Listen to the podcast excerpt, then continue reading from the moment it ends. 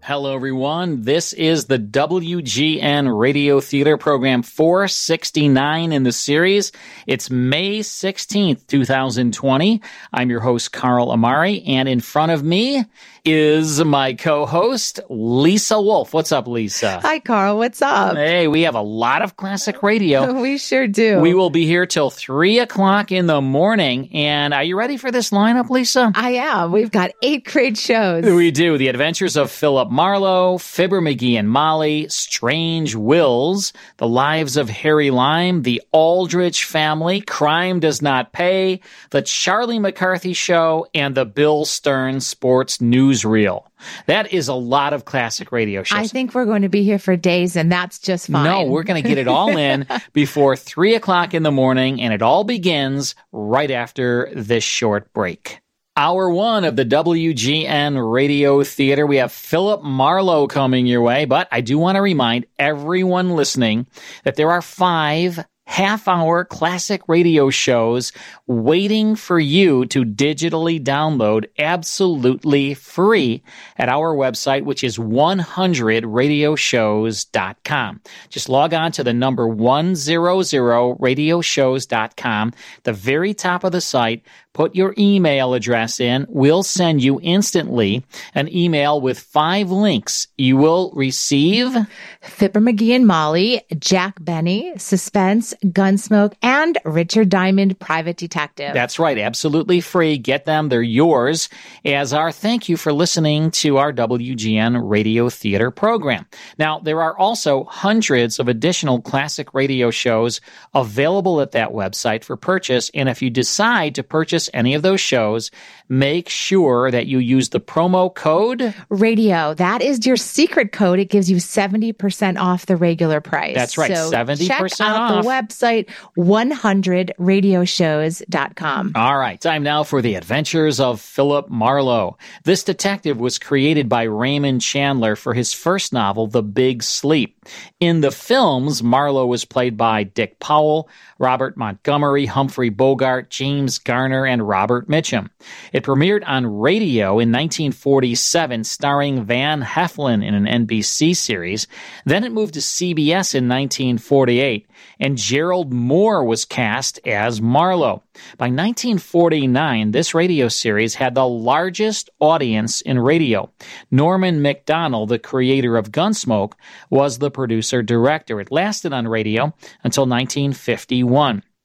We have a January 22nd, 1949 broadcast called The Orange Dog. Here is Gerald Mohr now, uninterrupted in the adventures of Philip Marlowe. A startled corpse, a blue eyed woman, and a cryptic message scrawled by a dying man with the pieces of a Chinese puzzle that wouldn't fit together until I found out what was deadly about the orange dog. From the pen of Raymond Chandler, outstanding author of crime fiction, comes The Adventures of Philip Marlowe.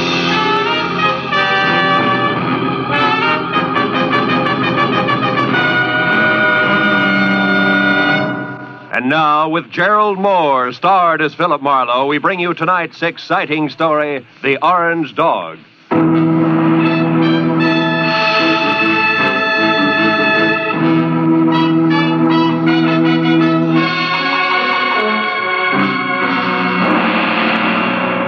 By six in the evening of a very slow day, I'd resigned myself to the business of no business. So I took my feet down from my desk, switched off the lights, and started out the door for home with the prospect of a nice, quiet evening ahead of me. But I didn't make it, even as far as the door. Oh. Hello, Philip Marlowe. Marlowe, my name is Shelley Martin. I'm at 8412 Los Feliz, a private residence. I want you to come out here right away. My sister is in a jam, a nasty one. Well, Miss Martin, as a matter of fact, I was just closing up for the night. and I Look, was... you. I need the services of a private detective right now, this minute. And I'm prepared to pay for them. There are plenty of others in town. Are you coming or not? Uh, yeah, yeah, okay, and thanks for the reminder. That's me you hear sprinting up your front walk. That's much better. And Marlowe, bring your brains along. You're going to need them.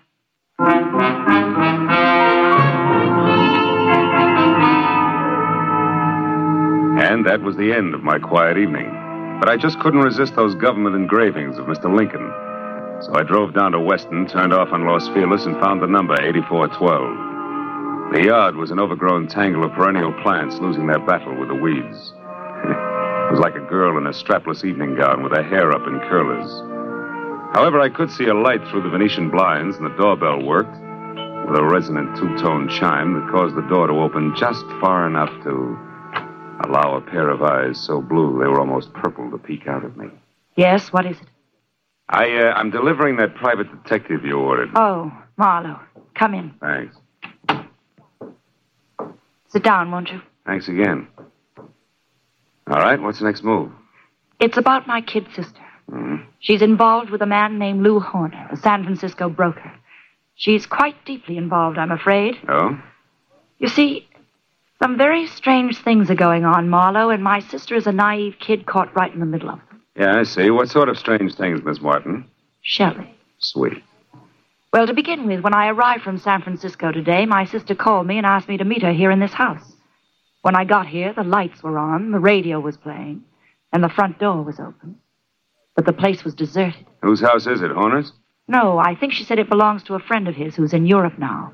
This Horner person uses it when he's in Los Angeles. Well, couldn't they have stepped out for a while? Mm-mm. You know, you don't look the type, Shelley, but maybe you're just panicky, huh? No, I'm not being panicky. All right, all right. Where's the nasty jam?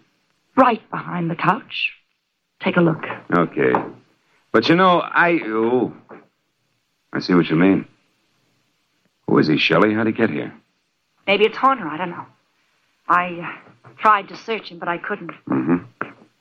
Well, it wouldn't have helped anyway. Whoever shot him cleaned him out. No wallet, no papers, nothing. I found this magazine lying under his hand. Look here. Mm-hmm. He must have written this just before he died. Where's that? Here. Oh, oh. It says, call Marion tonight about the orange dog, a Fo. Orange dog, a Fo. For what? That's why I called you, Phil. Marion is my sister. And whatever the orange dog of Fo is, it must be awfully important. We've got to find out what it means, Phil, for Marion's sake. So far, it means murder, honey, and that's for the cops. No. I- Well, all right, call them. But keep Marion's name out of it. A thing like this could destroy her. But look, maybe she pulled the trigger on our friend here. you know. Maybe, but I don't think so. She's a sweet kid, Phil. Give her a break.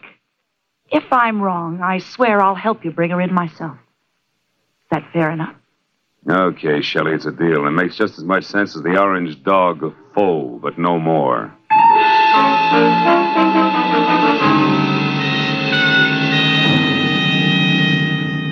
After I checked as far as I could on my client and sent her home, which was to the Villa 12 at the Wilshire Gardens Hotel, I ripped the General Squeegee tire ad with a message scribbled across it out of the magazine, folded it up, and stuck it in my pocket. Next, I called Lieutenant Ibarra at Homicide and told him where I'd found a body, probably named Lou Horner, leaving out all the details about Shelley, Marion, and the orange dog. Then I started out the door, but ducked back as a shadow slid across the walk. I caught a glimpse of a large, ugly head of long, dirty hair set on a small, ugly body that was moving fast. By the time I got out on the walk, Longhair was already putting mileage on a green coupe with a broken tail light. It winked mockingly as it went out of sight. So I got in my car and headed for New Chinatown. Was the logical place to get some information regarding a Chinese dog. I saw a light filtering through a dingy window, illuminating the words James Tang, dealer in Oriental curios. Inside the musty shop, a little man, dressed in a black kimono, drifted forward softly. Yes? I, uh, uh, think perhaps you can help me, huh? I am honored. To be able to help would bring fragrance of plum blossoms to my nostrils, carpet of rose petals to my humble floor, and thousand blessings upon my head. Oh, that's very pretty. Tell me, what is the dog of Fo? The, the dog of Fo. Why? Why, this? This fantastic creature here is called the dog of Fo. His fierce eyes and snarling mouth are to frighten away evil spirits from temples of Buddha. Why do you say called the dog of Fo? Amateur collectors and auctioneers have named him that. It sounds exotic to cash customers. Actually, he is a lion. The lion of Korea. I see. Tang, would you happen to have an orange dog of Fo? Very strange that you should ask that, my friend. Strange, why? Reason number one there is no authentic orange dog of Fo. That's a good reason. Why not? Because two Buddhists, orange is color of sorrow. The piece you speak of could not possibly be authentic. What's reason number two? You are second person to inquire after this non-existent orange dog of Fo within last few minutes. Was it an ugly little man with long hair? Quite contrary. It was very pretty girl with short hair. Was her name Marion? She made point of not leaving her name. Now that proves something. However, my friend, old Chinese proverb, loosely translated, says a little knowledge is the instrument of a fool.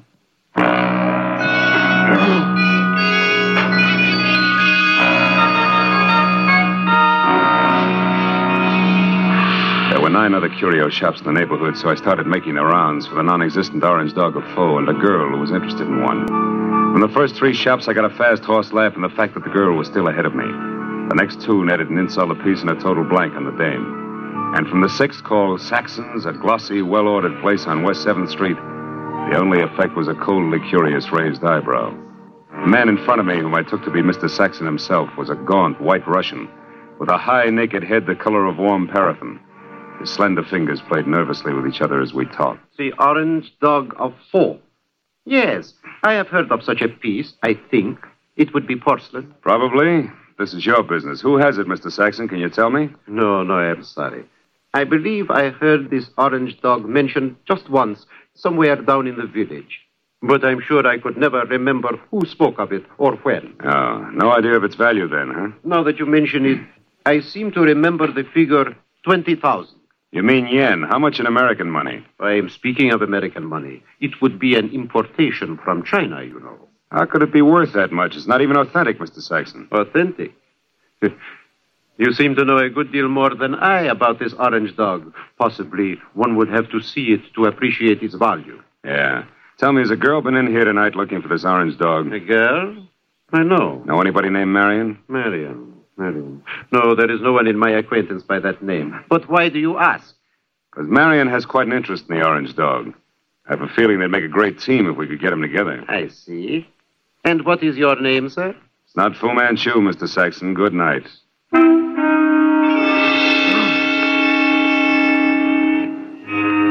Saxon's expression didn't change. I turned and walked out of the place, and then because, with both of us using double talk, the conversation was bound to deteriorate. At least I had found out that the orange dog of Fo existed and was going for a very high figure, especially for a phony. And it didn't take an abacus to figure out that Saxon knew more than he told me. Well, I started up the sidewalk for the next bric-a-brac emporium when I saw something parked on the side street, which brought me to a halt. It was that green coupe with the broken tail light. I went over to it, found it empty, and stuck my head inside to check the registration card for Longhair's real name. Yeah, it was a very foolish move because Longhair at that very moment prodded my kidney with the muzzle of a 38. And neither he nor the gun had a sense of humor. All right, Mr. Wise Guy, come on, walk. You and me are going up the alley here. What's the matter? Don't you feel at home in the light? Shut up. I don't like you much anyway, so you better ease off with the smart Sam's. Okay, this will do us far enough. Well, Mr. Wise Guy, did you find what you're looking for? You mean the orange dog, Shorty? The answer's no. The orange dog. So that's where the plates are. What plates? You're working for Horner. You don't know what plates. Look, chum, when you get your next haircut, have your brains dusted off. Nobody works for Horner anymore. Horner's dead. Dead? Since when? What's the surprise act for? You saw the body. You were sneaking around that house on Los Feliz. In fact, you might have killed Horner yourself. That body wasn't Horner. Why, Horner is three times the size of that guy on Los Feliz. He's bald. Also, he's so dumb he can't remember his own phone number. Oh, hold it. I'm looking for Olvera Street where they fell those enchiladas. I'm sorry, gentlemen. I don't want to intrude. Hey, quiet. I'll blow your brains out. All right, now, come on, Mr. Wise Guy. Tell me what Horner's got on his mind. You know all right. I saw you taking orders from his girl. You mean Shelley Martin? Who else? Thought maybe you meant Marion. Marion. Who's Marion? Shelley Martin's sister. And don't let her worry you. Marion's got the orange dog eating out of her hand. I don't say. It ain't funny, mister. It's just peculiar. Because Shelley Martin don't have a sister, I know. So it seems like you're a very mixed up character. In fact, Mr. Wise Guy, you're so mixed up, you're no good to me at all. So get over there with the rest of that. No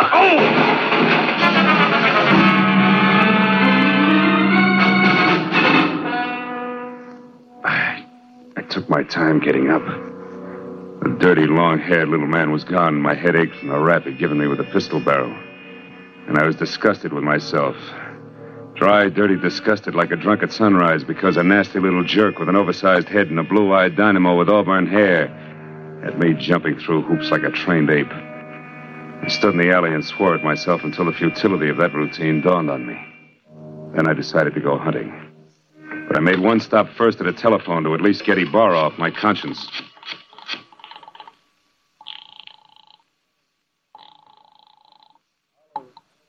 Lieutenant Ibarra, Hello, Lieutenant. I just found out that body on Los Feliz isn't Horner. I knew that an hour ago. Huh? The body isn't Horner's, and Horner is no broke. He's a counterfeiter, a big one. No.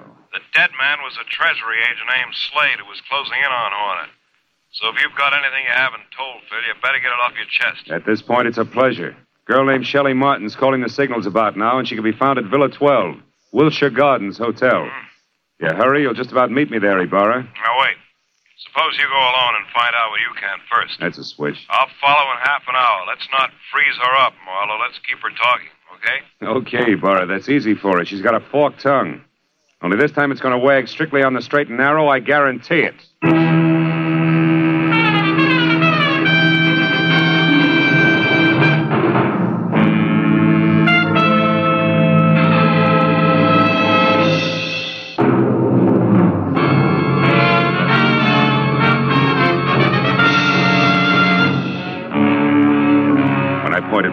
Toward the Wilshire Gardens and a beautiful liar named Shelley Martin, I was sure of two things. The plates that long hair had wisecracked about just before he piled me into a row of garbage cans were the engraved kind that counterfeiters use to make money the easy way. And second, both long hair and Lou Horner were racing for the plates as well as the orange dog, which could be one and the same thing. But 20 minutes later, as I pulled up near Villa 12, which was strips of yellow light, raised voices drifting out of half open Venetian blinds, I forgot about the gentleman involved and concentrated on a lady who didn't have a sister called Marion. I went around to the back of the villa where I found the service door unlocked and the kitchen beyond dark. And when I entered and quietly moved to a spot near the living room where I could see Shelley snapping at a pompous, excitable man with a red face, All right, I figured that a little eavesdropping might where pay I off. belong. I'm here in Los Angeles. Is there anything wrong with that Mr. Horner? Yes, everything. Why, I wouldn't even have known you were in town if I hadn't gone back to the place in Los Feliz where I saw you and some man having a delightful little chit chat over the body of that T man. Treasuryman. Yes, Is that who he was? a meddlesome fool I caught snooping through my papers. Then. Then you killed him, Lou. Of course I killed him. I had to. Now stop asking questions and get out of here. Because this is business, not pleasure, Shelley. And that leaves no room for you. Or Marion? What do you know about Marion? Not enough. But what I do know, I don't like. Look, Lou. Who is Marion, and what does she mean to you? Marion means money to me, Shelley. Nothing more. So just leave me alone here so that I can make a call according to schedule. A call about. Lou, What's the matter, Shelley? behind you, Lou. They're in the garden. Lou! Oh, the bullet crashed through a closed window didn't stop until it got to Horner, who grabbed at his chest and dropped to the floor even before the glass quit flying. And by the time I got outside to where the shot had come from, I found nothing but a little wind rustling a lot of trees. When I got back to Shelley and the blood of a tweed on the carpet, Horner was already dead. Marlowe. Marlowe, the man out there was Henry Peel. Peel, something in long hair and dirty clothes? Yes, I met him in Horner's office once. Lou said he was a broker from Chicago. Come on, both Peel and Horner are counterfeiters. What? Lou, a counterfeit? That's right. Never mind the carefully arched eyebrows, honey. They mean nothing. But, Marlowe, I swear I never knew that Horner was anything but a broker. A broker maltreating poor sister Marion? You're a liar, Shelley. About Marion, yes. I haven't even got a sister. But from there on out, I'm telling the truth, Phil. And tell some more and fast. All right, here it is. Lou Horner's been my boyfriend And, uh, checkbook? for the past year and a half. But about a month ago, he suddenly stopped being very attentive. And I couldn't figure out why. So you decided to keep your big blue eyes wide open, huh? Exactly. And it paid off. Because I found out that, one, he had taken better than $20,000 out of his bank account, Two, that he was coming down here to Los Angeles. And three, that an item named Marion might be beating your time. Yes. And that part of it upset me plenty. Until ten minutes ago. But then I found out that Horner here was a murderer, and that, Marlowe, I don't buy. Three cheers for the all American girl. Oh, skip it, Marlowe. I'll live my way, you live yours. Don't worry, honey. Nobody wants to change places with you. Hey. Hey, look. Why does Horner wear a little rubber band on his little finger, do you know? Oh, he had a bad memory. Used every kind of gadget in the books to keep himself from forgetting things, especially numbers. Oh. Oh, for example, that rubber band might mean ten o'clock. How do you figure? Like five and five. The fingers on each hand reading from left to right. He used things like that. Oh. Wait a minute. Hmm?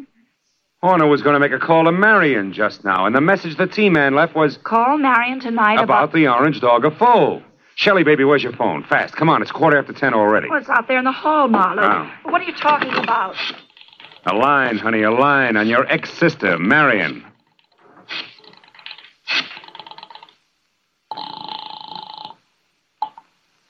This is Mr. Saxon. Ah. Uh, Lou Horner, Mr. Saxon. I, I, I know I'm some 15 minutes late with this call, but I'd still like to see you about the orange dog of Fo. Certainly, Mr. Horner. The orange dog is here, waiting for you. Good. I'll be right over. Marlowe, who is Mr. Saxon? A man very close to a lot of trouble, Shelley. Now, look, you wait right here for the law, and in particular, one Lieutenant Ibarra. Tell him nothing but the truth about Horner and what he meant to you in dollars and cents, and you may be all right. But where are you going, Marlowe? To a curio shop on West 7th Street to see, among other things, the orange dog of Fo.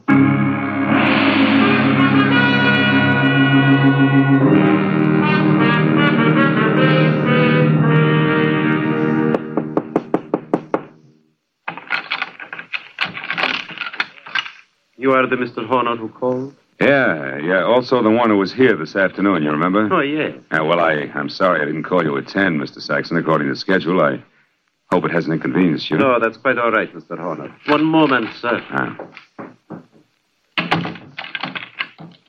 What's the matter? Is anything wrong tonight? Seem on edge, Mr. Saxon. I am. So please, Mr. Horner, don't make a single stupid move. What?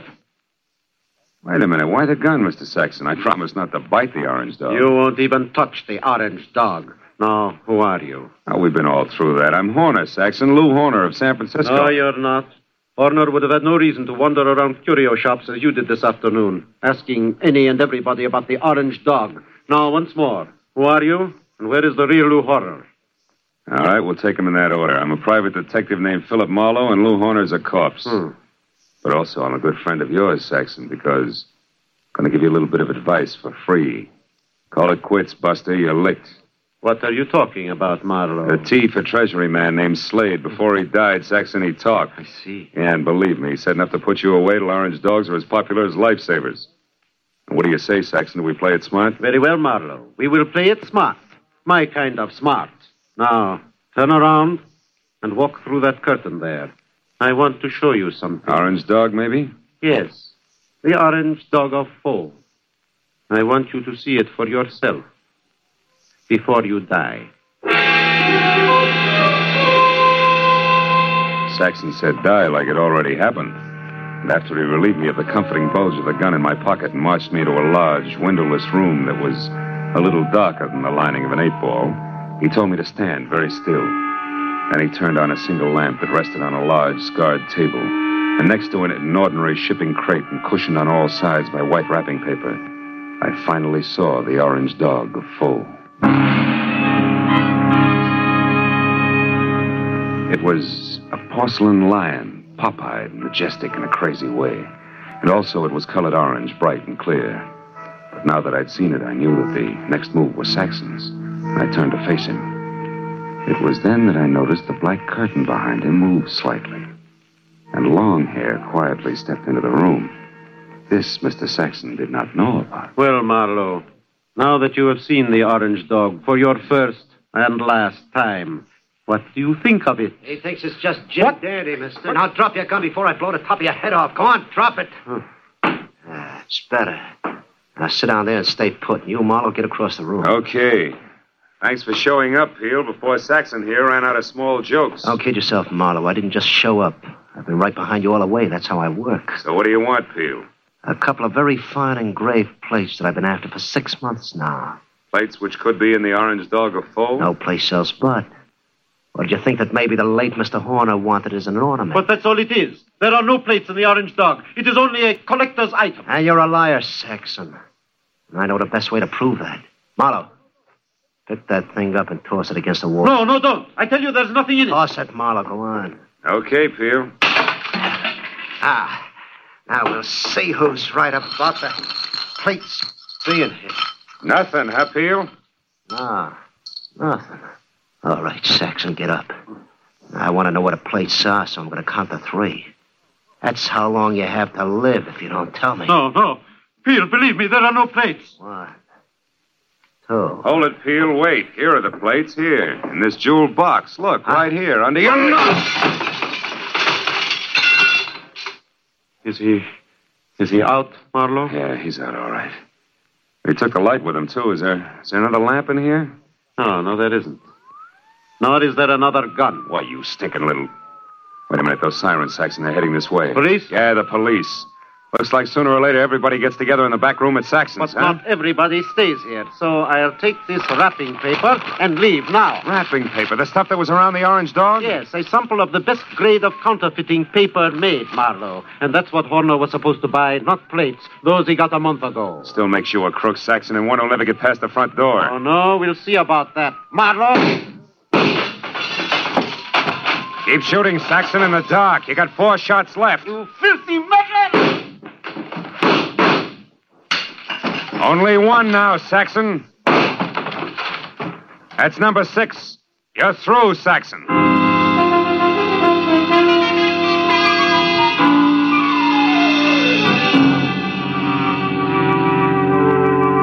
the time Ibarra and his boys, plus a half a dozen very anxious T-men, got into the room, Saxon was already coming apart at the seams. After a half hour of steady questioning, he split wide open and led us all to a basement hideout where the team men went wild over a few thousand sheets of A1 counterfeiting paper. But an hour later, after Peel, who admitted murdering Lou Horner, and Saxon, who was ready for the nearest straitjacket, were both in the lockup, there was still the problem of the glib lass from San Francisco. But finally, when Shelley, Lieutenant Ibarra, and I stood under the green light of the globe in front of police headquarters, I knew that the girl who technically was only guilty of withholding information from the police was not going to spend any time in the pokey. Because, after all, I was more or less guilty of the same thing. Besides, Lieutenant Ibarra was still interested in the others. Well, Marlowe, it looks like the whole business actually boils down to a single transaction between Clay Saxon, who had the counterfeiting paper, and Lou Horner, who was supposed to buy it. That's right, Ibarra. But Horner, who must have made his contact with Saxon via some middleman in San Francisco, only had a telephone number and the password, the Orange Dog of Fo, to work on here in L.A. But how'd you get hold of that number, Phil? From the message the T-Man left before he died. You mean you actually called someone named Marion? No, honey, I just dialed Marion. M.A. Madison. R-I-O-N. 7466. Madison 7466. You get it? Yeah. Another one of Horner's screwy memory tricks, like the rubber band on his tenth finger. Hey, that's pretty good, Phil. Oh, it's an old gimmick, really. I read it in a dozen detective stories. Well, you know. Maybe I ought to read some of those. well, good night, Philip. Look for you tomorrow. Night, Lieutenant. Well, Shelley, do I, uh, do I show you the way home? Now, Marla, aren't you hungry or thirsty or something? Yeah, yeah, I uh, guess I am at that. Well, I know just the place for us, darling. Oh? It's a cute little place right smack in the middle of Chinatown.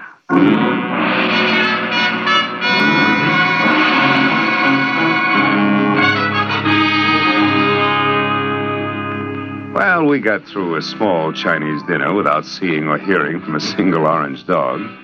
And when it came time to leave, I was thinking that Shelley wasn't really too bad a kid at that. So when she left the table to powder her nose, I started to make plans. But when she got back, I forgot about them because in the meantime, she'd run into an old friend. Yeah, a rich old friend who was all alone in the big city. I said I didn't mind taking a rain check when she explained that he was from Kansas City and a broker at that. He certainly was overweight. Too much steak and potatoes. Hmm. Steak and potatoes. Wonder if Lindy's is still open.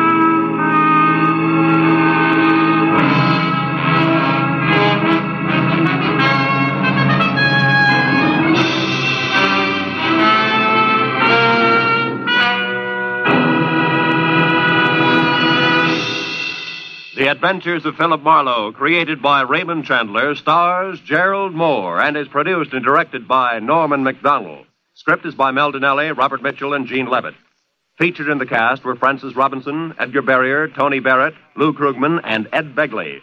Lieutenant Detective Ibarra is played by Jeff Corey. The special music was by Richard Aurandt.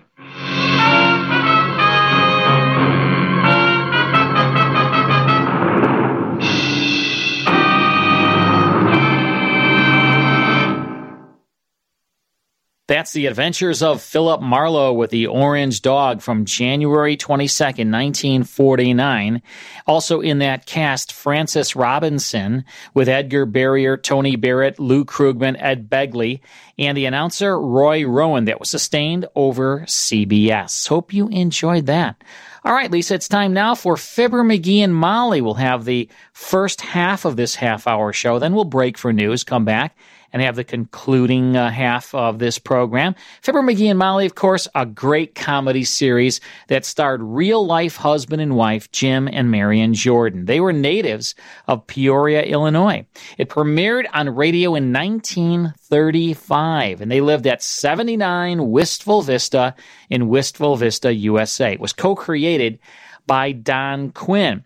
Now, on Fibber McGee and Molly, there was all these crazy characters that would stop by their home at 79 Wistful Vista, including Throckmorton P. Gildersleeve, played by Hal Peary.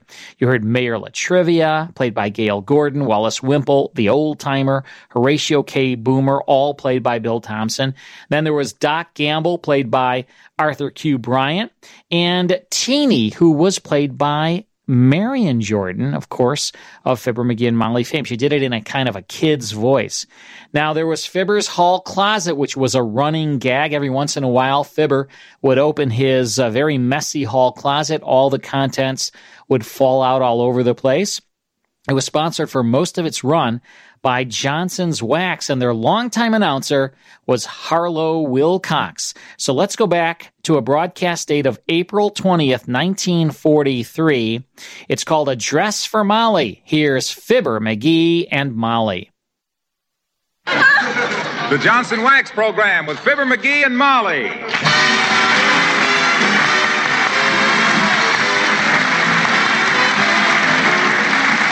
Makers of Johnson's Wax, Johnson's Carnu, and Johnson's Self Polishing Glo-Coat present Fibber McGee and Molly, written by Don Quinn, with music by the King's Men and Billy Mills Orchestra.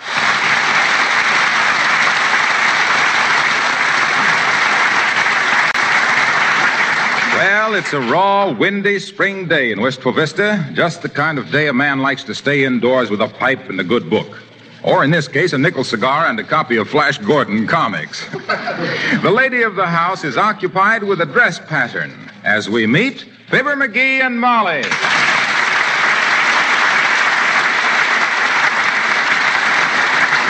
So Flash ups to him and he says, McGee, I'm so exasperated. What about? All this dress pattern. Oh. I can't seem to figure it out. It's been so long since I made a dress for myself, I'm all out of practice. I thought you could buy dresses about as cheap as you could make them. Well, not quite. Anyway, we said we'd buy war bonds instead of Easter clothes, didn't we? So I have this material and I bought a pattern for 35 cents. Hmm. Let me see it. See? Hmm. This don't look so tough. All you got to do is lay the pattern out on the cloth and cut around it. Oh, is that all? Why, certainly. That's a cinch. Look who's talking. Huh? I saw a sock you darned once. you bunched it up around the hole and you tied the string around it and pounded it down with a hammer. That was an emergency. this is simply a matter of intelligence. Just a oh, little. Oh, dear. I suppose you could work out this dress pattern in nothing flat. Why, certainly. Less than that. And with one eye tied behind me. All right, go ahead. Huh? I said, go ahead. You've got the job. Oh, hey, now, wait a minute. I merely said I could. After all, a you man. You mean you refuse to do it when you know how and I don't? No, no, I'm not refusing. I just said a man. Oh, then you will? Oh, you darling. I could just kiss you for that because. Now, I- wait a minute, wait a minute. I'm no dressmaker. I was just trying to point Oh, out that. I'm so glad I married a man who could do things. Huh? Ah, you're so sweet to promise to do this, McGee. Now you get wait- started while I run up and get the scissors and the pins and everything. I'll be right back. And Hey, wait! Well, I'll be. This is going to be one of my bad days. Why can't I keep my big, busy, fat, loud mouth shut? I got about as much business cutting out dresses as Doolittle has riding the subway. I can get myself in a more. Come in. Oh, Oh, hi there, Johnny. Breezy out, ain't it? yeah. Haven't been pushed around by the wind so hard since I marched in the parade last 4th of July. There wasn't any wind that day. There was where I marched, Johnny. right in front of the tuba player. what you doing? Well, if you must know, my nosy friend, at this moment I am old Joe Butterick. I am Mr. Modiste in person. I'm an unstrung harper from Harper's Bazaar, and when I do this, that ain't B for victory. That's for Vogue. What you talking about, Johnny? What you sore about? I'm sore at myself. I stuck my neck out, and when I hauled it back in, I was wearing a horse collar. I get myself into more jams than Crosse and Blackwell. You want to buy about 10 shares of stupidity? I just cornered the market. No, no, no. Take it easy, Johnny. Well, gee whiz. You better tear up your red stamps. You're eating too much meat. Look, you see this dress pattern? Huh? I just elected myself to make something out of it. And me that don't know a replete from a stuffed cuff on a freak frock. You're in a bad spot, Johnny. I'll say so. Sorry I can't help you out. Just bull your way through, kid. Maybe you can figure out where the bodice is buried. if Bessie was here. McGee, how you getting along with it? Oh, hello, Mr. Oldtimer. Hi there, daughter. Understand Johnny here is going to help you with your new dress. Yes. Well, he's just the kid that can do it. Oh, pipe down, will you? Oh, you'll make out all right, Johnny. I knew a kid once, much dumber than you, that used to make all his own neckties. I was one of his pallbearers. Oh, heavenly days. What happened to him? Made a novelty necktie out of rawhide, daughter. Yeah. Went out in the rain with it. Sun come out later, dried the rawhide and strangled him. we seen him getting red in the face and keep pointing to the necktie, but we thought he was blushing and asking our opinion of it. We just stood there smiling and nodding at him till the poor fellow was gone. Well, good luck, Johnny. So long, daughter.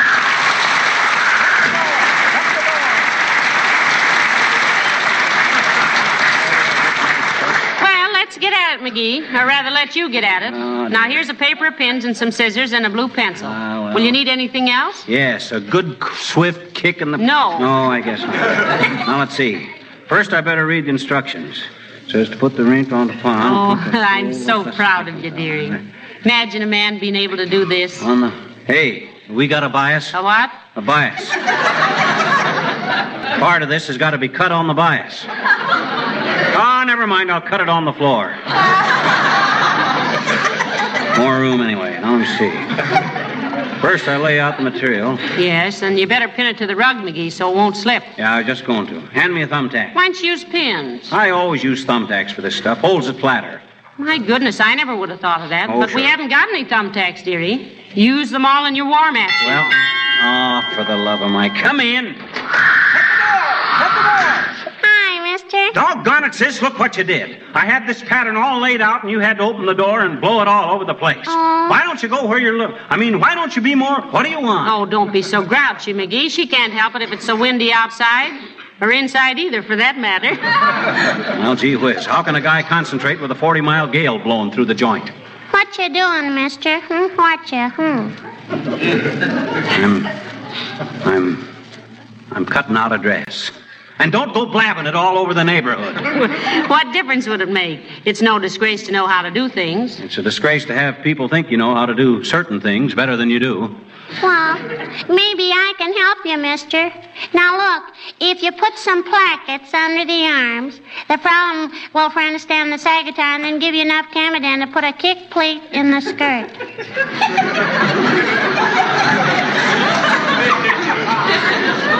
I know that much, sis. I'm no dumbbell.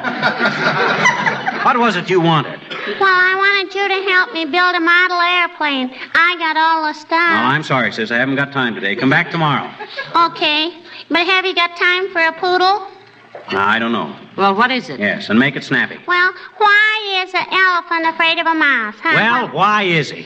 Because an elephant has a trunk, Uh-huh. and a trunk has three trays, and three trays beats two pears, and pears grow on trees, and trees have bark, and so does a dog, and a dog is man's best friend, and your best friends won't tell you, neither will I.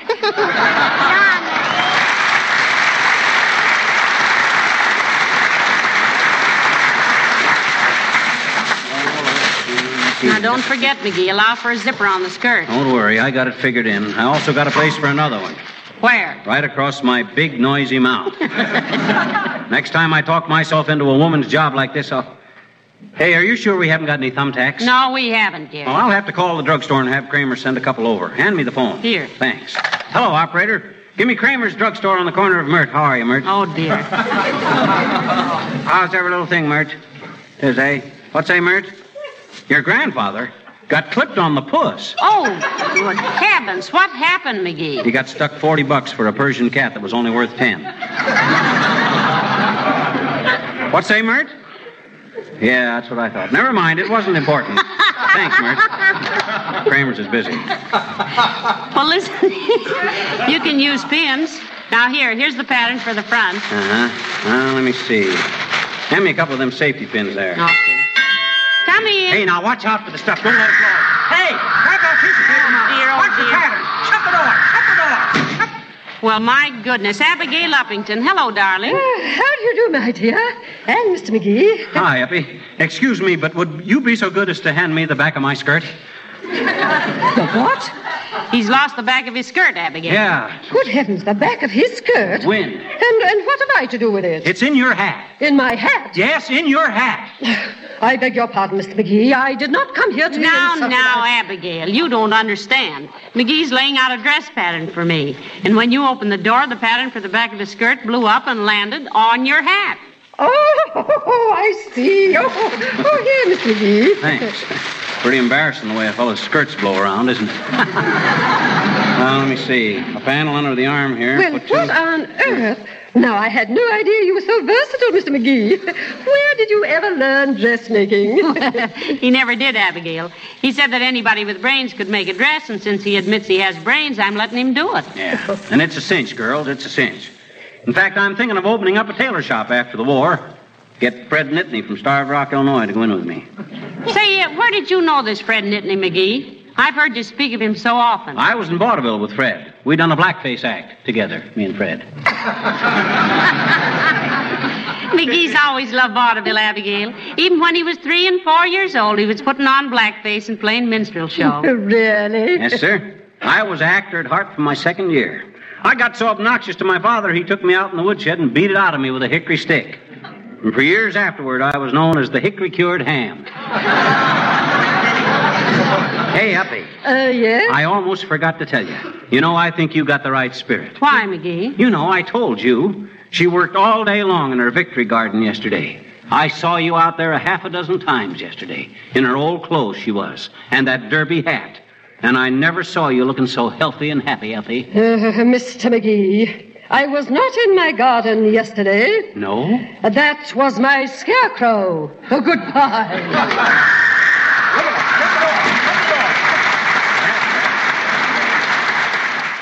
That's the first half of Fibber, McGee, and Molly from April 20th, 1943, starring Jim and Marion Jordan. We'll have more of it, but first, these words. Lisa, I want to familiarize our listening audience with Matt Burdeen of Burdeen Jewelers. Now, I've known Matt for many, many years. I trust him. He has a jewelry store where you can not only buy amazing fine jewelry pieces, but you can also sell Burdeens your fine jewelry that you may not wear anymore. I know I had some that I didn't wear. It was sitting in a safety deposit box and I turned it into a lot of cash. Cash is yeah, always cash good. Cash is good. And I know you revitalized some of your jewelry. So uh, Matt Burdeen is really the guy to talk to. You can uh, go to his website, burdeens.com. That's B-U-R-D-E-E-N-S dot com.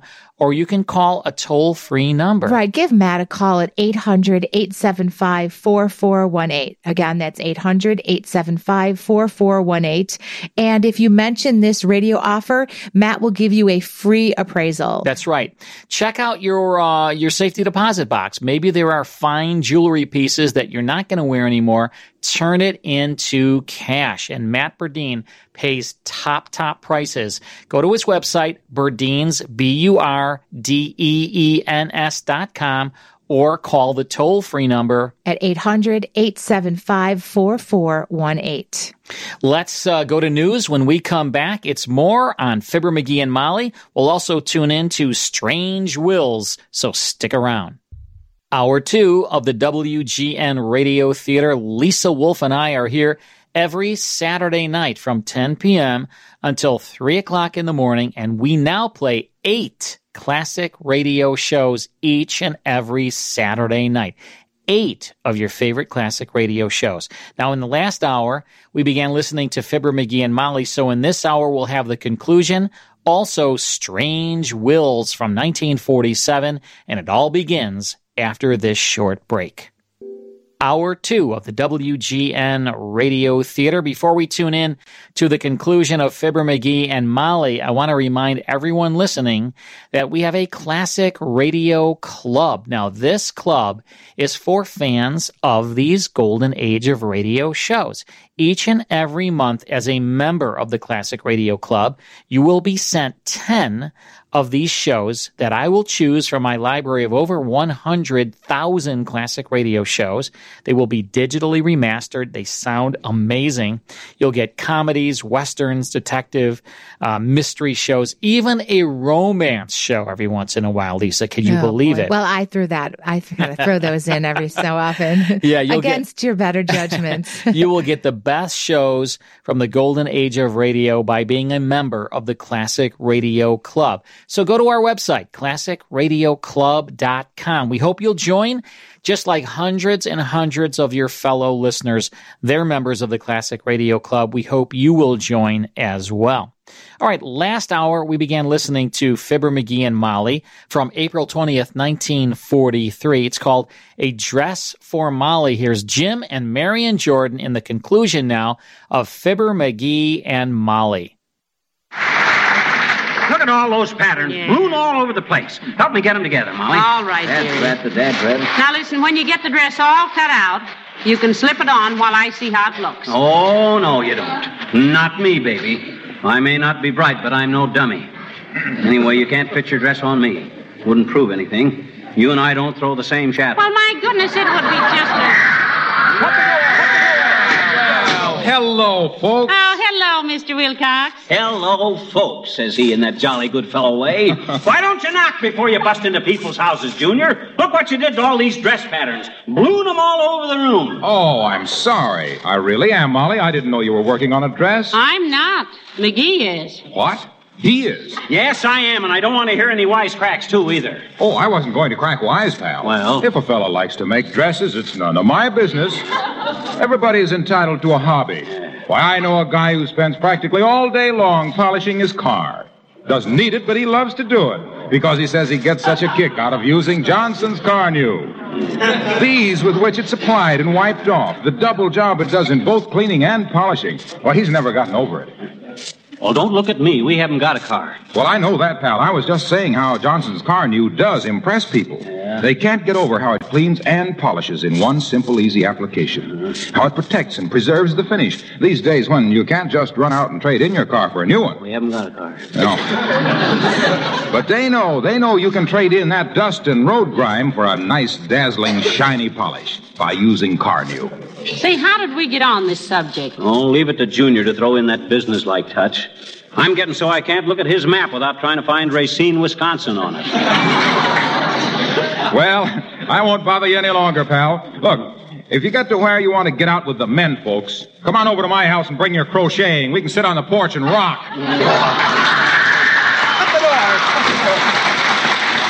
Why is that big? One of these days he's going to irritate me one too many, and I'll clack his clavicle. crack his cravicle.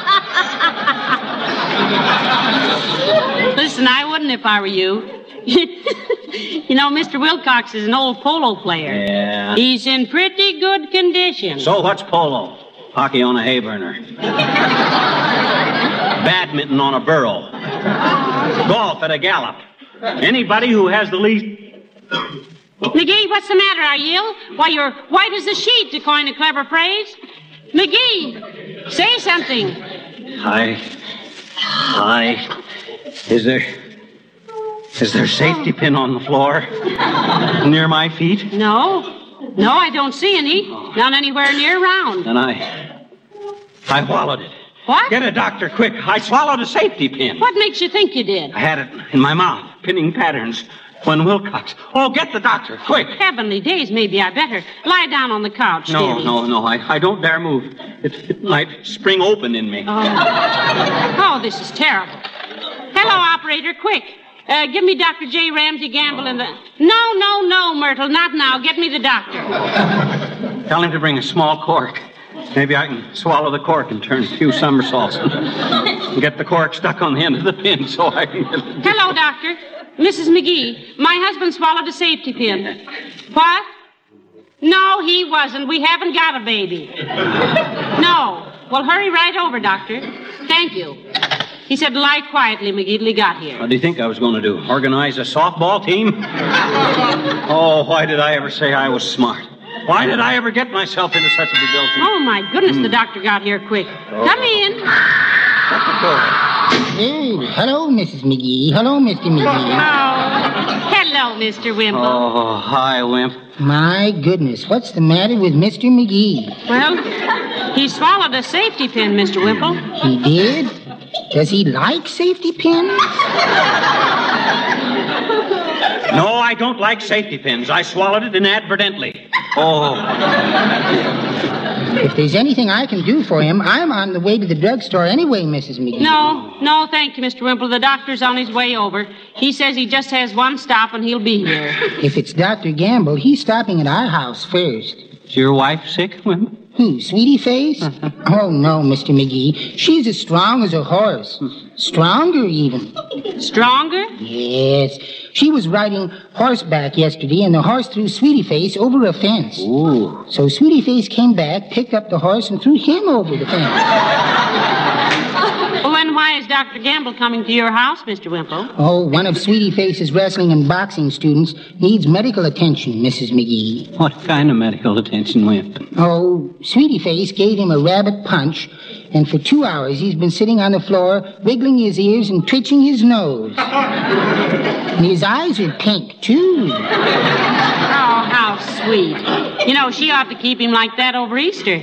The trouble with Sweetie Face is she knows her own strength. Are you sure I can't get you anything at the drugstore, folks? No, thanks, Wimp, old man. Won't be any trouble. All I'm going for is to get some gunpowder. Gunpowder? Yes. I use it to brush my teeth with. What's the idea? It's the only way I can shoot my mouth off around our house. well, I hope to find the pink at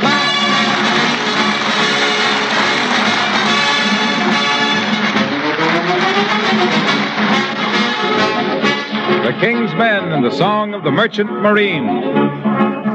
Heave lads, heave ho. It's a long, long way to go. It's a long, long pull with our hatches full. Braving the wind, braving the sea, fighting a dangerous.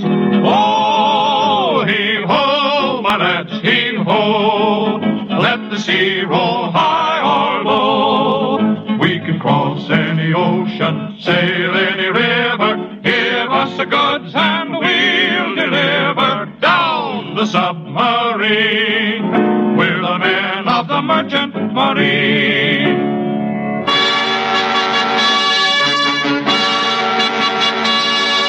I've carried guns to the Solomons and bombs to Tripoli. I've carried wheat for the boys to eat from Nome to the Coral Sea.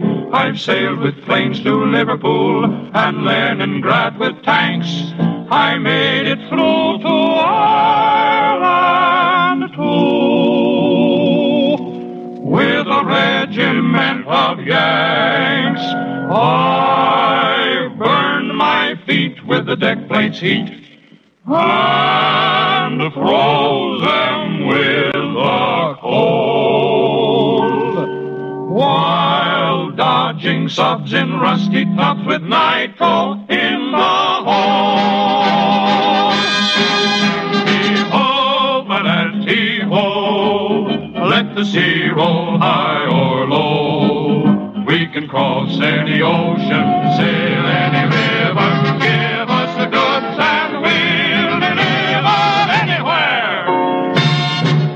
You will find the merchant marine. We'll be there.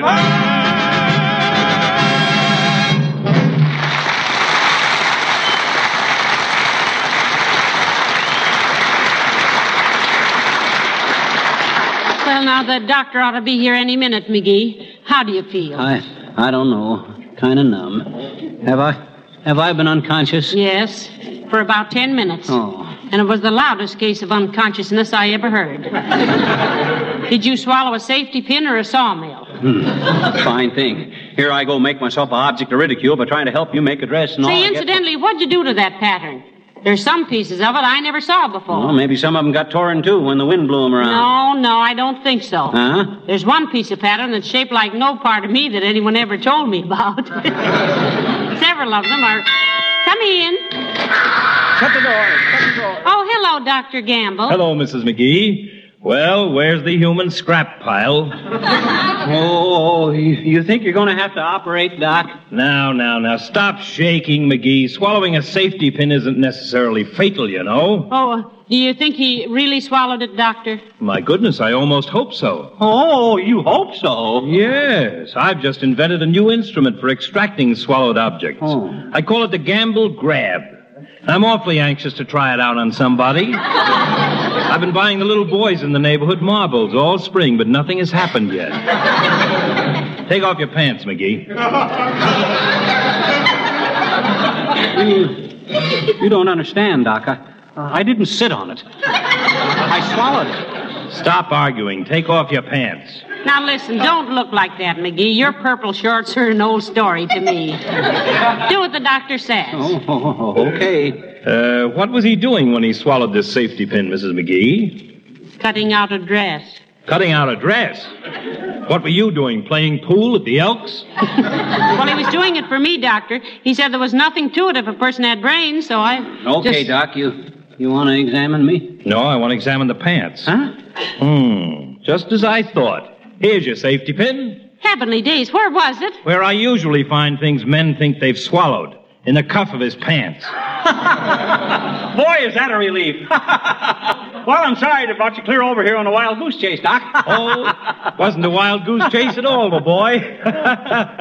My bill'll still be seven dollars. Why, certainly. What do you mean? Why, certainly. He didn't do anything, did he? Oh, now listen, don't pay any attention to him, Doctor. You know, he's so relieved at finding that safety pin, he doesn't know what he's saying. Oh, no. Well, I ain't paying any seven bucks for having a pin took out of the cuff of my pants. That's robbery. That Now look here, you ungrateful little nature faker. Oh. If you think I enjoy neglecting some really sick people to take care of a hypochondriac like you. Who's a hypochondriac? You are. Is that so? Yes, that's so. It is, huh? Yes, it is. Hey, Molly. What's a hypochondriac?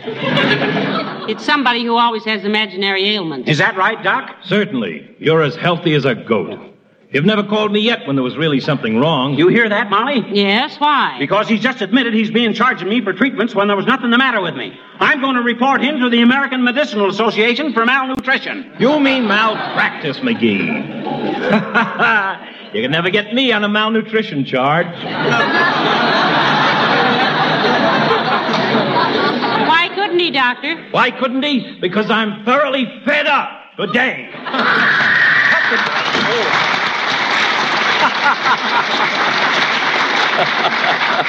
Well, I guess I gave him a good scare at that, didn't Oh, I? Oh, sure. He's frightened out of his wits. Mm. now, come on, McGee. Help me make sense out of this pattern. Look at this piece here. Well, that's No, no. part of the insert that goes under the. No, it isn't either. Is there a number on it? All the pieces are numbered. Yes, this is B17. B17. Well, that can't go next to B18 because that's part of the shoulder. Hey, what's this one here? P38. Hmm. Doesn't fit any place. Look at the shape of it. McGee, I'm sorry I, I ever asked you to do this for me. You're sorry. My gosh. Say, there's about 12 more pieces of this pattern than there was when I started. Did you add some? No, I didn't, but it must make sense somehow. Let's piece them together and see how far we get. Okay. This Oh, goes on. That won't go on top. You can't fit these there. Oh, I give up, McGee. It's hopeless. I'm darned if I know what happened. If you ever got that thing together and wore it, you'd look like you were going to a costume party at the wreck of the Hesperus. Now and then. Oh, dear. Come in.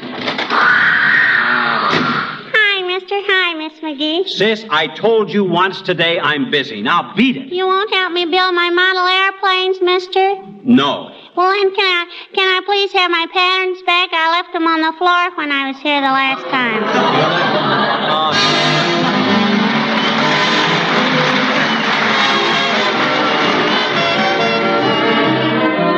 McGee, thanks to you, I'll have to wear an old dress next Thursday. What happens next Thursday? Heavenly days, have you forgotten? Huh? We're visiting the Kraft Music Hall. Oh, my gosh. How could I have forgot that? Especially after that swell telegram they sent me. Oh, what was that? You didn't tell me. I didn't?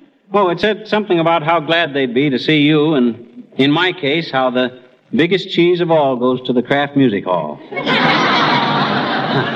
I thought that was pretty nice. Oh, you did, huh? Yeah, don't you?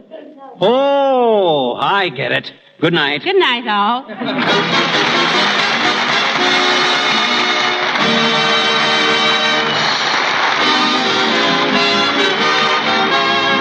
The characters of Wallace Wimple and the Old Timer heard on our program were played by Bill Thompson.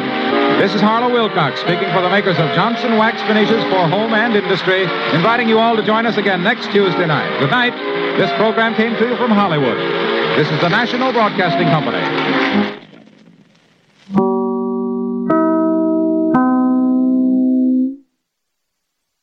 And that's Fibber, McGee, and Molly from April 20th, 1943. A Dress for Molly, starring Jim and Marion Jordan, also in that cast.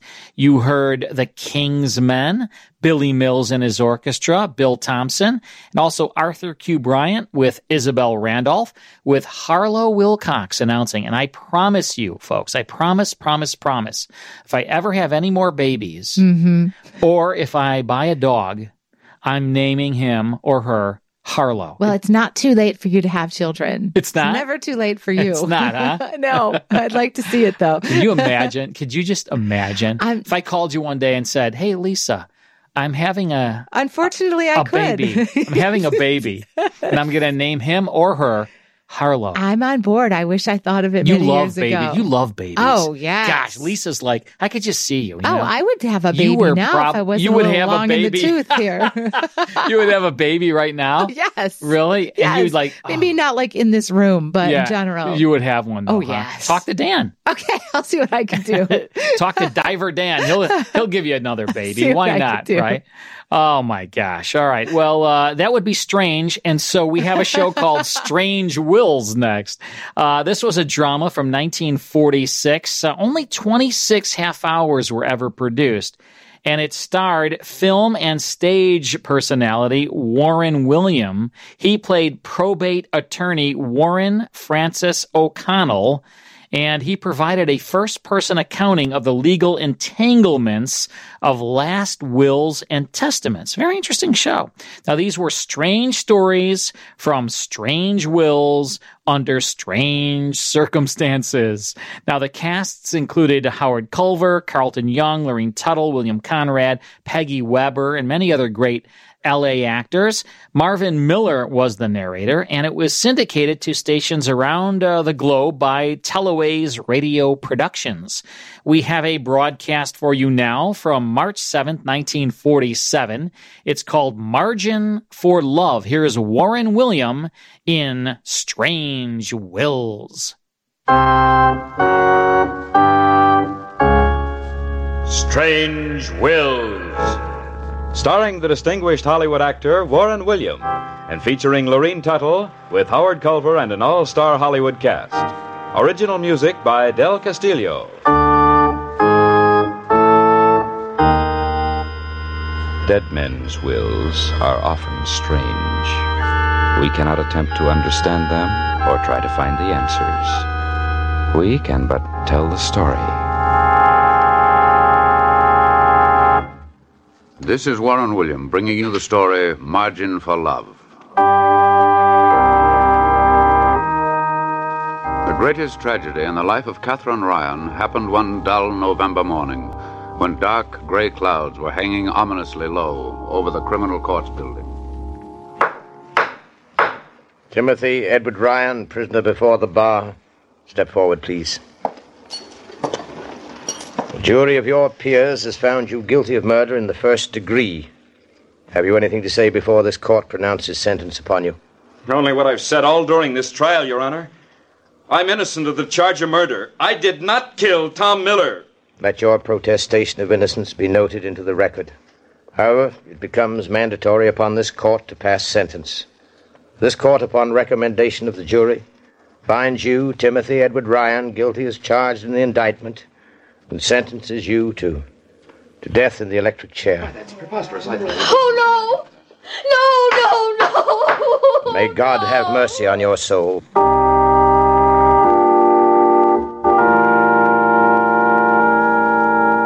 Later in the day, Catherine Ryan called on me at my office. Oh, John, I, I know, I know that Tim is innocent. What can we do? Now, now, Catherine, let's not all get excited and tip over the apple cart. But we've so little time, so little Your time. lawyer will ask for a new trial. Then there'll be an appeal taken to a higher court. Meantime, you may rest assured that I will do everything I can to see that justice is served. Everything isn't enough, John. My husband is under sentence of death for a murder that he did not commit. Hmm. Do you know how I know? In every woman's heart, there is a margin for love. She feels instinctively. She knows. Believe me. Catherine, I'm not a criminal lawyer. Perhaps that's why I can look at this case from a distance and see it better. Remember, Tim is my friend as well as your husband. I don't intend to let him down. Tomorrow morning, I'm going to see him and try to find a clue that may prove his innocence. But whatever happens, rest assured, Catherine, no stone will be left unturned.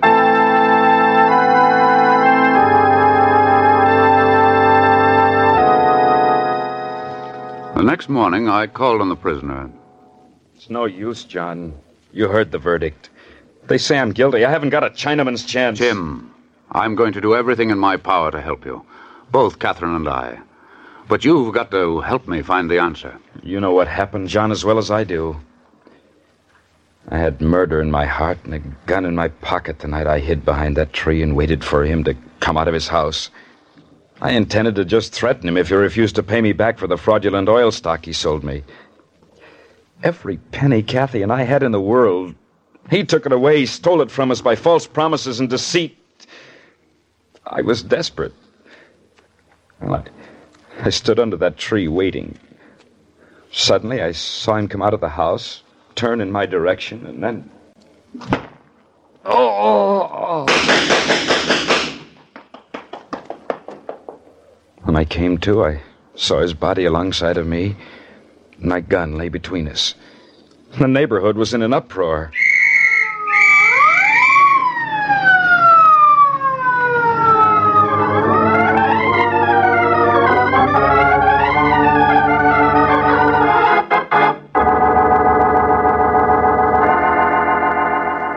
Yes, Tim, I've heard the story, and it always ends when the police picked you up. But who hit you on the head? Who took your gun and pumped seven shots into the body of Tom Miller? Who dropped your gun and ran away into the darkness of the night? Who? I wish I knew, John. so that I could be the first to shake him by the hand. And that's the truth. Well, shaking his hand won't save you, Tim. You say you heard feet running away after the shots were fired. Well, only dimly. I, I was half unconscious. I, I heard the shots, and then I heard the feet running down the concrete sidewalk. They, they sounded like, well, like little trip hammers. And that's all I can remember. Like trip hammers, eh? Well, that's interesting. Yes, that's very interesting. Why? Tim, unknowingly, you've given me the first tangible clue. Seven shots and running feet that sounded like trip hammers. Doesn't that mean anything to you? No, it doesn't mean anything at all. I don't want to arouse the slightest hope that we've stumbled onto something, Tim. But from what you've told me, I think I know the sex of the murderer.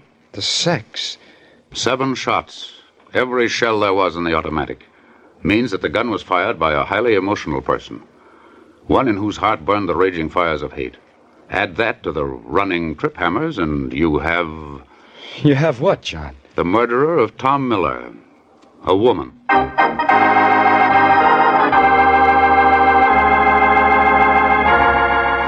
Knowing the sex of the murderer proved of little value during the passing months. Winter melted into spring, and spring blossomed into summer. And in spite of all our efforts, not a single further clue was found.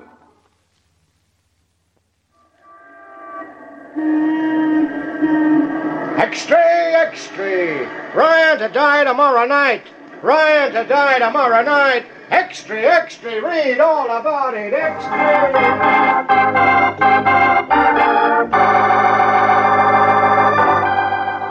Only 24 hours remained to bring a murderer to bay. A clever, scheming murderer who had evaded every net, every suspicion. Frankly, I was at my wits' end. Catherine was distraught. Nothing I could say or do would console her. We're at the end of the rope, John. It's all over. No, it looks bad, Catherine, I'll admit, but, well, we've got 24 hours. Yes, I know. 24 hours. But each one of them will fly past without helping us. And then. Oh, John, the electric chair. It's horrible. We won't give up yet. We can't. I'll go back to my office and see if I can find any lost threads that might uh, have escaped me. Call me there if anything happens.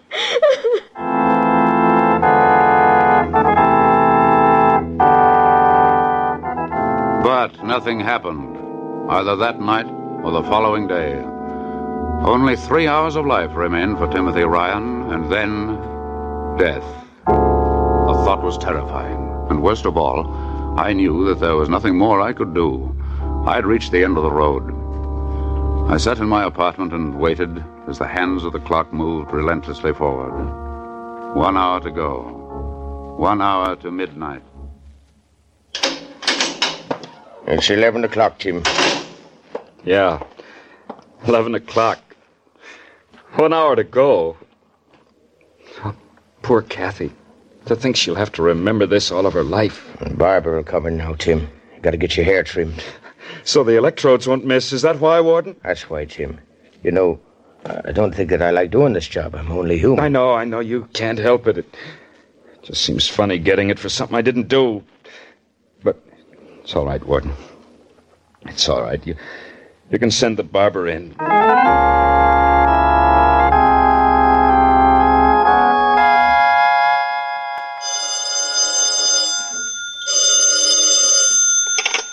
Hello? Mr. O'Connell? Yes? Well, this is Dr. Uh, just a moment, please. There's a storm coming up, and I can hardly hear you. Excuse me while I close the window. Yes.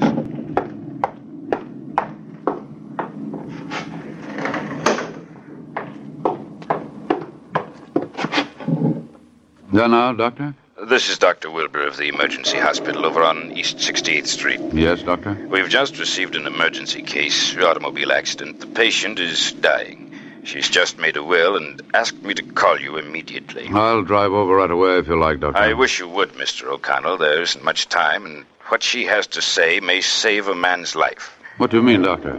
Whose life? This woman, her name is Gloria Dever, has just confessed to the murder of Tom Miller.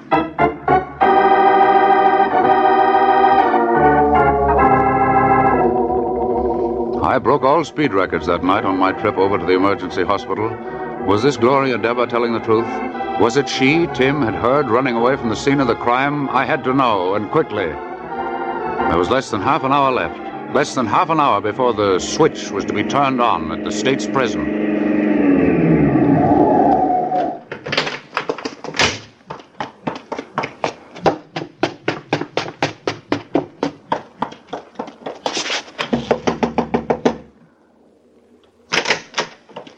Dr. Wilbur?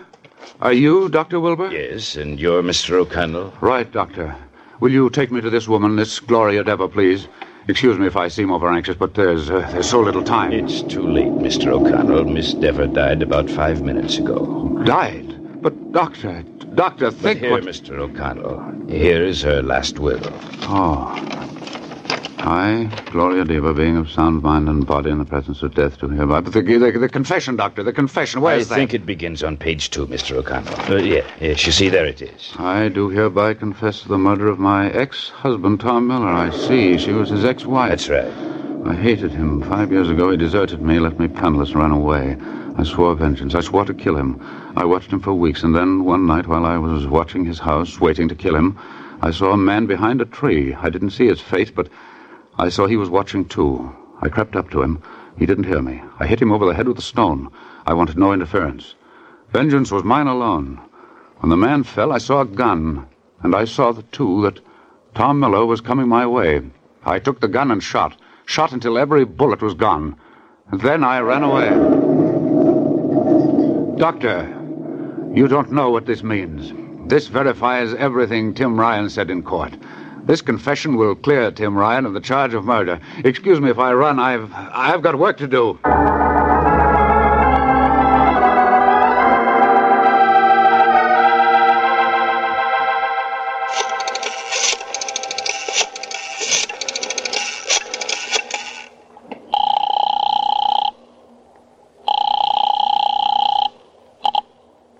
Yes, Catherine, this is John. Listen, there's been a miracle. a miracle. What do you mean? Gloria Dever, the first Mrs. Miller, died tonight in the 68th Street Emergency Hospital. I don't know yet what happened, but um, uh, listen, Catherine. Yes? She confessed to killing her ex husband.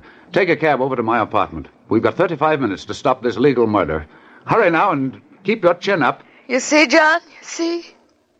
I knew it. That was my margin for love.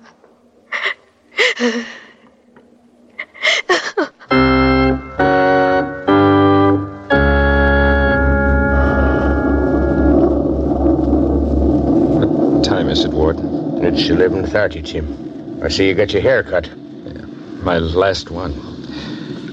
oh, well. I never did like barbers anyway. Tim, I've been seeing a lot of you lately. Only wish the jury had believed your story about that dame running away. Well, you can't blame them, Warden. After all, I, I did have a gun. There were seven shots fired, and they found me right on the spot. Who could believe that I didn't do it? Especially when I was waiting for him. Yes, that's the trouble with these open and shut cases. Sometimes they're too open to suit me. There's not much that can be done about it now, Warden. No, I guess not, Tim. Anything I can get you. No, no thanks, Warden. Father McNamara will be here in a few minutes. You'll, uh, you'll see him, won't you? Of course. I've got a lot to get off my chest. Not much time to do it in.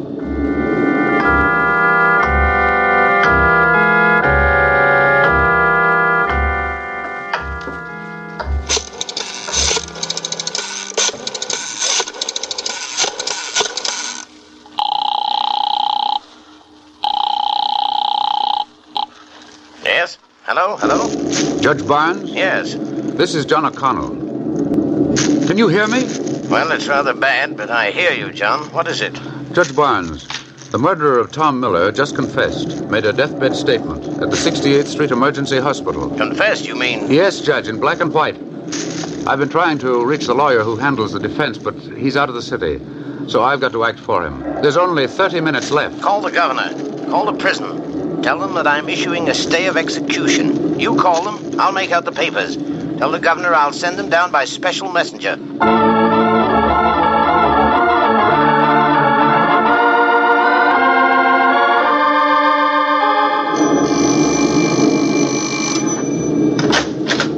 Why, Catherine, you're soaking wet. Here, get over in front of the fire. I'll tell you what's happened. Oh, John, don't waste a moment until we're sure. I won't. Judge Barnes has issued a stay of execution on Gloria Dever's confession. I've got to call the governor and the prison officials to advise them of what's happened. Don't worry, everything's going to be all right. Oh, I'm so happy, John. So happy. You won't mind if I stand here and cry a little, will you? No, of course not. It's perhaps the only thing left to do. The way I feel, I could almost join you. I'm all right now, John. Go ahead and reach the governor. There's only 20 minutes.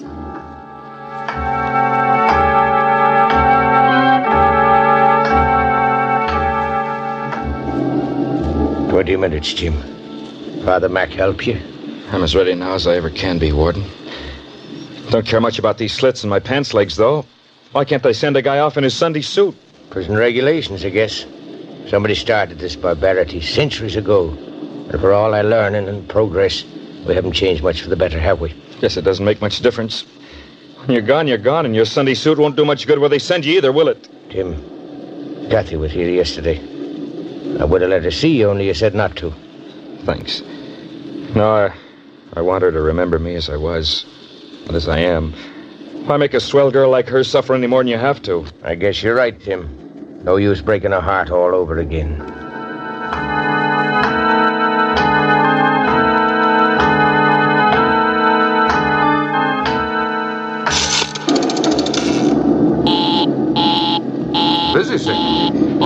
Haven't even reached the operator.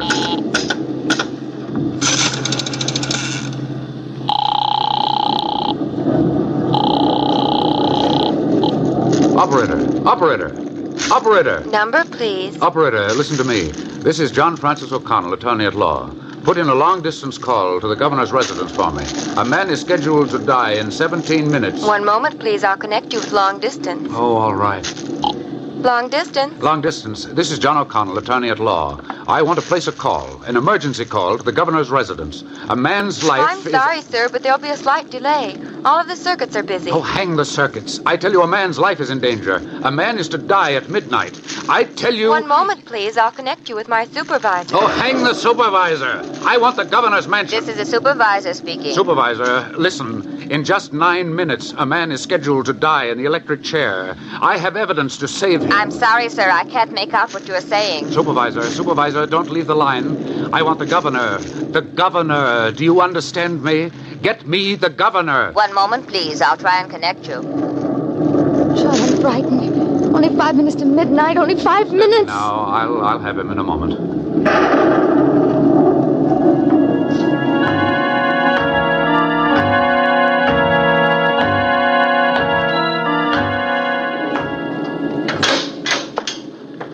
It's time to go, Tim. Well, I'd like a last cigarette. Got a match, Warden? Sure, I have. Thanks, Warden. Will you please wear these slippers? Rules, you know. Sure, Warden. Why not? Tim, I want to shake your hand. I think you're a fine man. Maybe you did kill Tom Miller. Well, maybe he deserved it. Thanks. Well, here we start on that last mile. Ave Maria, gracia plena Dominus tecum, miserebus et benedictus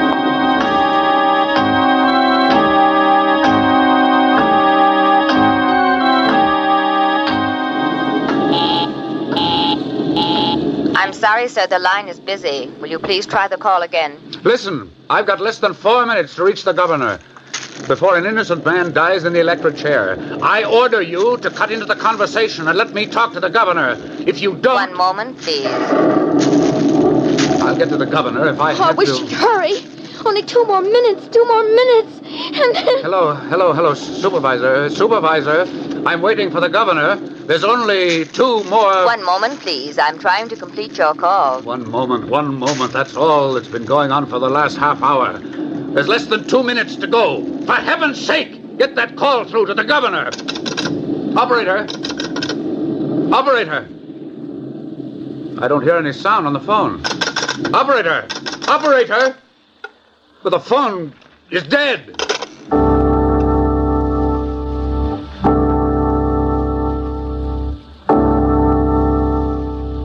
Santa Maria, Mater Dei, ora pro nobis nos, et in horis mortis nostri. Amen. Ready, Warden. Ready. Throw the switch.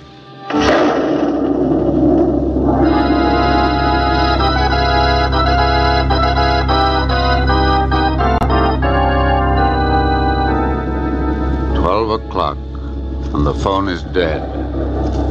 We've lost, Kathy. We've lost.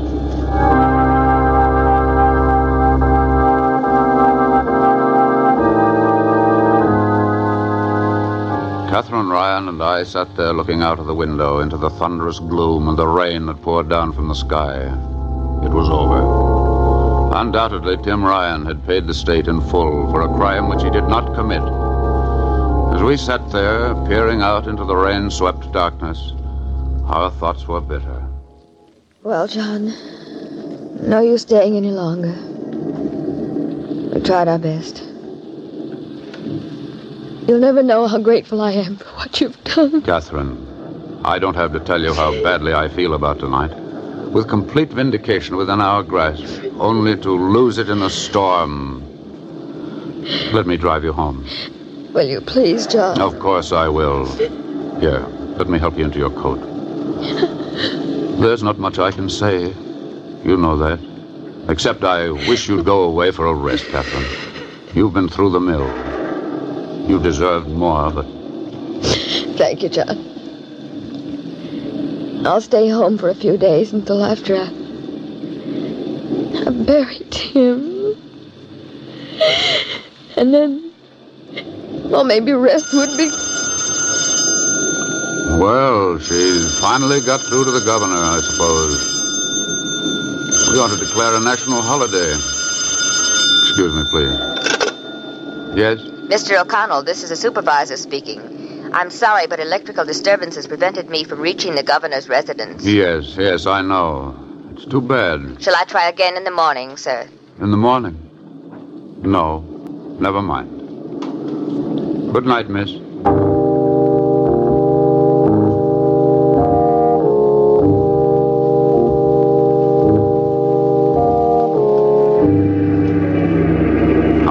Our ride seemed like a death watch. Not a word was spoken between us. What was there to be said? To take our minds off the stark horror of the night, I switched on the radio. Damages from the torrential downpour which disrupted light, phone, and travel service throughout the state may run into several million dollars. And here's an interesting item that can be blamed solely on the electrical storm. Timothy Ryan, convicted murderer who was sentenced to be electrocuted at midnight tonight, got a real break. Oh, John! Due to the fact that the storm disrupted the electrical circuits, the electric chair failed to operate, with the result that the condemned man was given a 24 hour reprieve by the warden. Oh, John! John, he's alive! Get off the radio, Catherine, He's uh, alive! hang on. Where are we going, John? Going back to the apartment. This time we're going to reach the governor. Oh, oh, don't look now, John, but I think we're being followed by a cop. By a cop? Let him come. When he hears what we've got to tell him, he'll lead the way.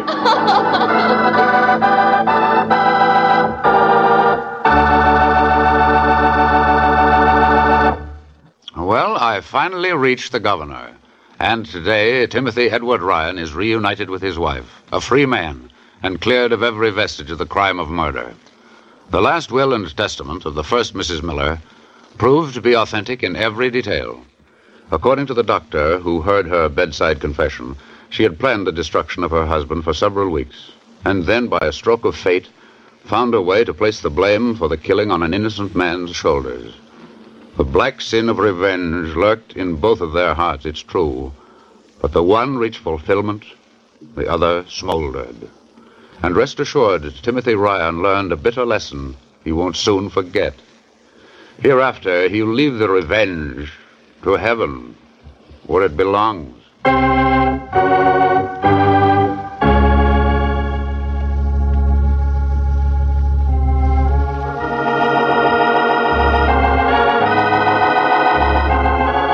Next week, I'm going to tell you a story about love and intrigue in Monte Carlo. A handsome young American composer wanted to meet a very charming and lovely girl, and I arranged it. But I didn't plan on what happened shortly thereafter. A group of international schemers and plotters offered to give me a strange and unusual will for my collection. And I appreciated their intentions until I learned the will was was to be my own. How my young friend and I managed to escape with our lives and foil their plans is told in the unusual story we call They Met in Monte Carlo. This is Warren William inviting you to listen again next week. Strange Wills is written by Ken Crepine and directed by Robert Webster Light. Any similarity between names used on this show and those of living persons is purely coincidental. This is a Teleways feature produced in Hollywood. And that's Strange Wills from March 7th, 1947, with Margin for Love. And that starred Warren William. Also in that cast, Lorene Tuttle and Howard Culver. That was syndicated. So there was no sponsors on that. Hope you enjoyed Strange Wills. All right, let's take a quick break. Then it's more here on the WGN Radio Theater. Lisa, I have to tell you, I am really loving my Veestro meals that get sent to me uh, frozen. I put them in my freezer, and when I'm hungry, which is all the time, I just take one out, pop it in the microwave, and gobble it up. Well, I'm so glad that I shared my little Veestro secret with you. Veestro is a, a vegan, organic subscription service, and they deliver a wide variety of plant-based meals straight to your home.